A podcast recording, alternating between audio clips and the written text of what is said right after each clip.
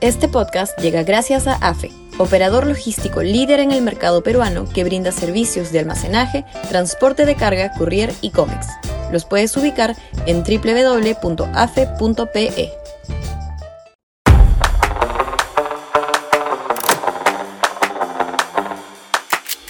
La baraja de centro derecha. Sudaca, Perú. Buen periodismo. ¿Es posible una alianza entre los distintos candidatos de centro derecha que empiezan a inscribirse y que se evite la atomización electoral que facilite que un radical antisistema como Antauro Humala se mete en la pelea de la segunda vuelta con una votación rala como la que obtuvo Castillo en el 2021, sustentada sobre todo en bolsones geográficos como el sur andino?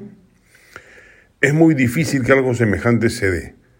Hay la sensación de que la suerte electoral va a acompañar a un candidato de ese perfil centroderechista y en esa medida la voluntad de sacrificio imperativo pierde fuerza. Si a ello le sumamos la sensación de que los llamados partidos tradicionales difícilmente van a levantar cabeza, resulta lo más probable que los nuevos rostros insistan en su camino propio para las justas electorales del 2026. Hay candidatos interesantes con capacidad profesional, elocuencia y personalidad lo suficientemente atractiva para sostener una dura campaña electoral y hacerle frente a los arrebatos de la izquierda radical, que será la que predomine, dado el profundo desprestigio de la izquierda moderada, que se ha sacrificado con empeño digno de mejor causa al rendirse incondicionalmente a las trapacerías del régimen castillista. Lamentablemente se ha perdido la tradición en el Perú de los pactos políticos, electorales o gubernativos. La población o un sector de ella parece interpretarlos como una repartija cuestionable, sospechosa, antes que como un acto democrático digno de relieve, lo que, dadas las circunstancias, debería ocurrir.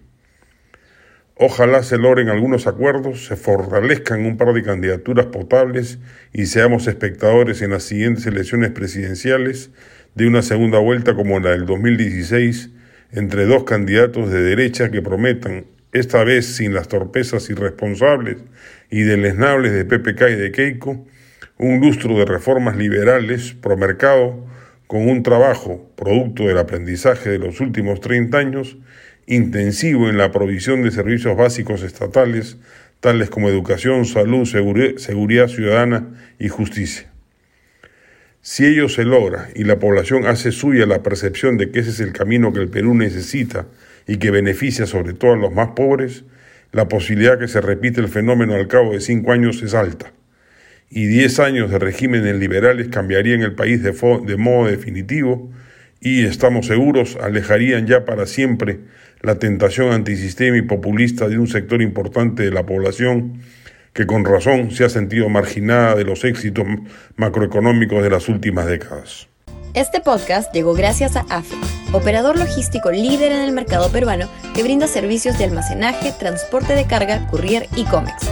Los puedes ubicar en www.afe.pe.